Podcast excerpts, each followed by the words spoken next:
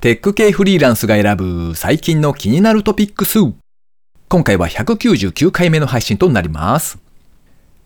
最近は尊敬する人は誰ですかって聞かれたら、佐伯ポインティさんって答えるようにしています。聞かれることないけどね。この番組ではフリーランスエンジニアの S とエンタメ系エンジニアのアスカさんが最近気になったニュースや記事をサクッと短く紹介しております。今回は S の一人会となっております。アイティー 関連をメインにですね、ガジェットだったり新サービスの紹介だったり、それぞれが気になったものを好き勝手にチョイスしております。今回も記事をみっつ紹介していきたいと思います。ご意見ご感想などありましたら、ハッシュタグカタカナでテクフリでツイートいただけたらありがたいです。では早速ひとつめの紹介ですね。日本最大のレシピ動画、クラシルを運営するデリー、グロッサリーデリバリー事業を開始。デリー株式会社のプレスリリースからですね。レシピ動画サービスのクラシルを運営するデリー株式会社は、クラシルデリバリーの提供を開始したそうです。このクラシルデリバリーというのは、生鮮食品から日用品まで、普段スーパーで購入する商品をオンデマンドで配送してくれるサービス。ウ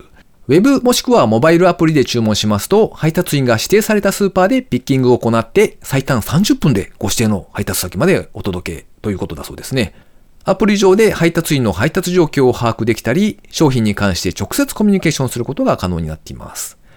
料金は商品代金プラス送料が税込みさんびゃくさんじゅうえん、プラスサービス料として税込みひゃくきゅうじゅうはちえんだそうですね。商品代金がろくせんえん以上で送料が無料となるそうです。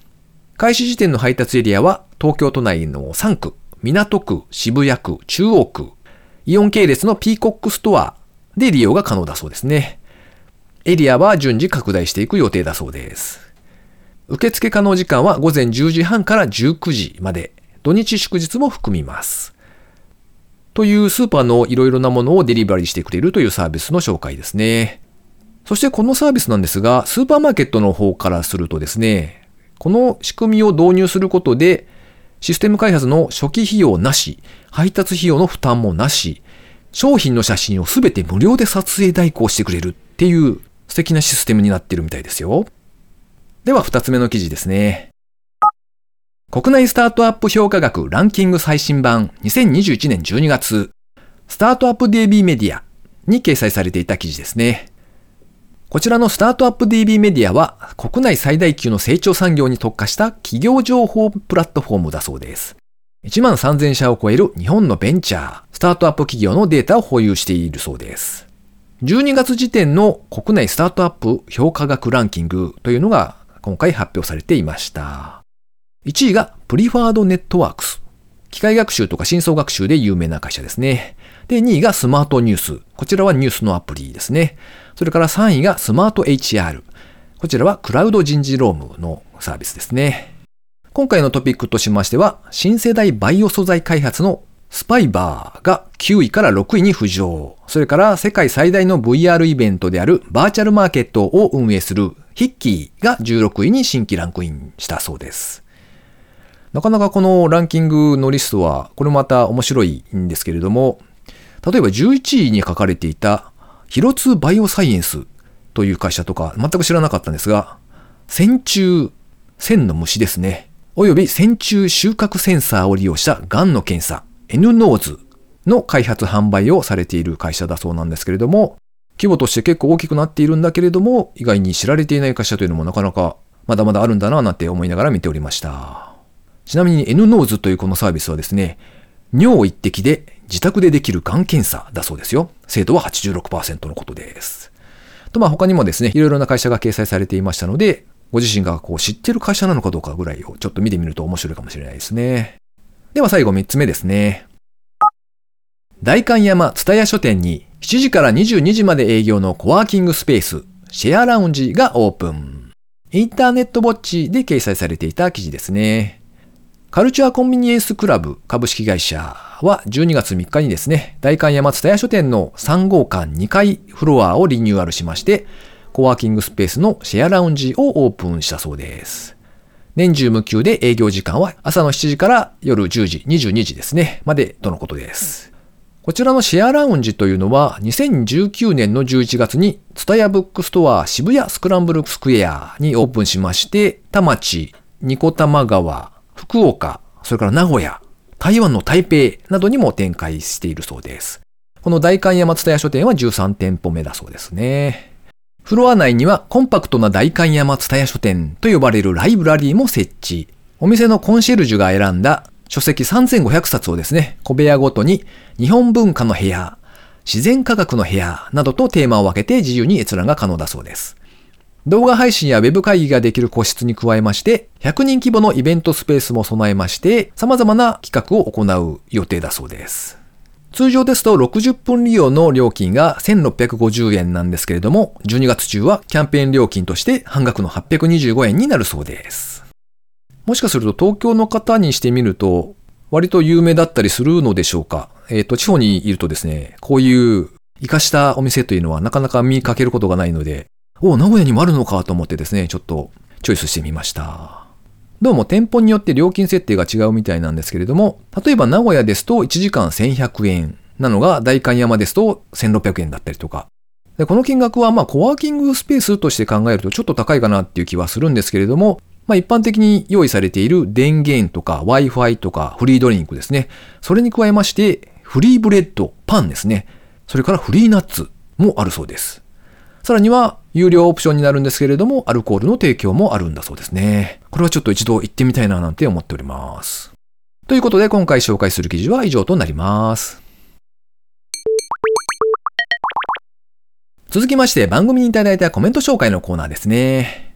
まずは高見千恵さん、いつもありがとうございます。一部紹介させていただきます。ひゃくきゅうじゅうはち聞いた。最近テクフリがいつの間にか数日前に公開されたことになっていることが多いのはなぜ？コミケは昔行ってた勉強会が出店するので顔出しました。午前は入場制限あるけど、午後はフリー入場だったので入るのは楽。人も多く会場広いので、地図見て目的地に直接向かう感じでしょうか。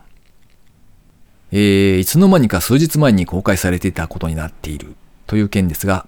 あれですね、宿題が間に合ってないっていうやつですね。本当は金曜日の朝に配信するっていう風に考えてやってたんですけれども、最近はですね、なんか日曜日の夜ぐらいにようやく編集が終わって、先週金曜日の日付をセットして公開っていうことをやっているので、高見さん正解です。えー、できるだけ早くリリースしたいなとは思ってるんですが、まあもろもろですね、少々遅れたりするかもしれませんが、あの、温かい目で見守ってやっていただけたらと思います。それからジェイクリッチーさんですね。いつもありがとうございます。テクフリひゃくきゅうじゅうさんからひゃくきゅうじゅうはち拝聴しました。未だにクエスト変えてないので、メタバースの世界に入れてないですね。インターバースなど面白そうで気になってるのに。ふるさと納税ですが、自分の場合いろいろ控除が多くて上限額がよくわからず、少額でやってみました。そしてサウナとか温泉行きたいとコメントをいただきました。クエストは、あれですね、クリスマスプレゼントとして買ってもいいって言って、聞いてみたらどうでしょうか。絶対怒られるな。絶対許してもらえなさそうですね。あの、こっそり買うのも難しいのか。いやいや、まあまあそのうちですね、入手されるのを期待しておりますよ。ふるさと納税は、うちもまだ決定してないですね。種類が妙に多いので、絶対悩むだろうなと思いつつ手が動いてないので、そろそろ決めないといけないのかなっていう頃ですね。サウナと温泉、僕も行きたいです。あー、整ったわーとか言ってみてということで、リスナーの皆様からのコメントでした。いつもありがとうございます。えー、最後の近況報告ですけれども、えー、先日ですね、アスカさんと喋っていて、一緒にオキュラス用のゲーム、アフターザフォールっていうやつが出たから、それをやりましょうかという話になりました。あの、バイオハザードをよにんぐらいのチームでやるみたいな、そんなイメージですかね。モードはいろいろあるんで、ちょっと違うパターンもあると思うんですけれども、まあそんな、怖いゲームですよ。はい。で、これを喋っている本日の朝からですね、リリースがされておりまして、この後一緒にやりますかと言ってやるつもりなんですが、いやーなんか、ゲーム全然やったことないんですよね、ほとんど。ソシャゲとかですね、エフピーエス とかですね、マルチプレイヤー系とかですね、ほぼ経験がなかったりするので、ホラー系が楽しそうだなと思って、やろうやろうとか言った割にはですね、大丈夫かしらとちょっと心配になっております。また、そのうちレポートでもしたいと思いますので、お待ちいただけたらと思います。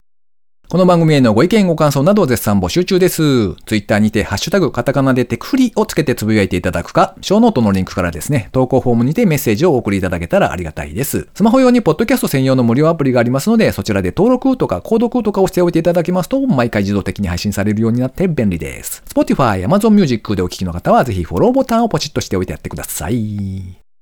やーもうほぼ年末ですね。なんというかいちねんの振り返りとかやってっていたこともあった気がするんだけど、なんて言うんでしょうね。あの、こう、目をそらしたいっていうんですか。振り返りたくない。そんな気持ちでいっぱいです。ということで、今週も最後までお聞きいただきありがとうございました。それではまた。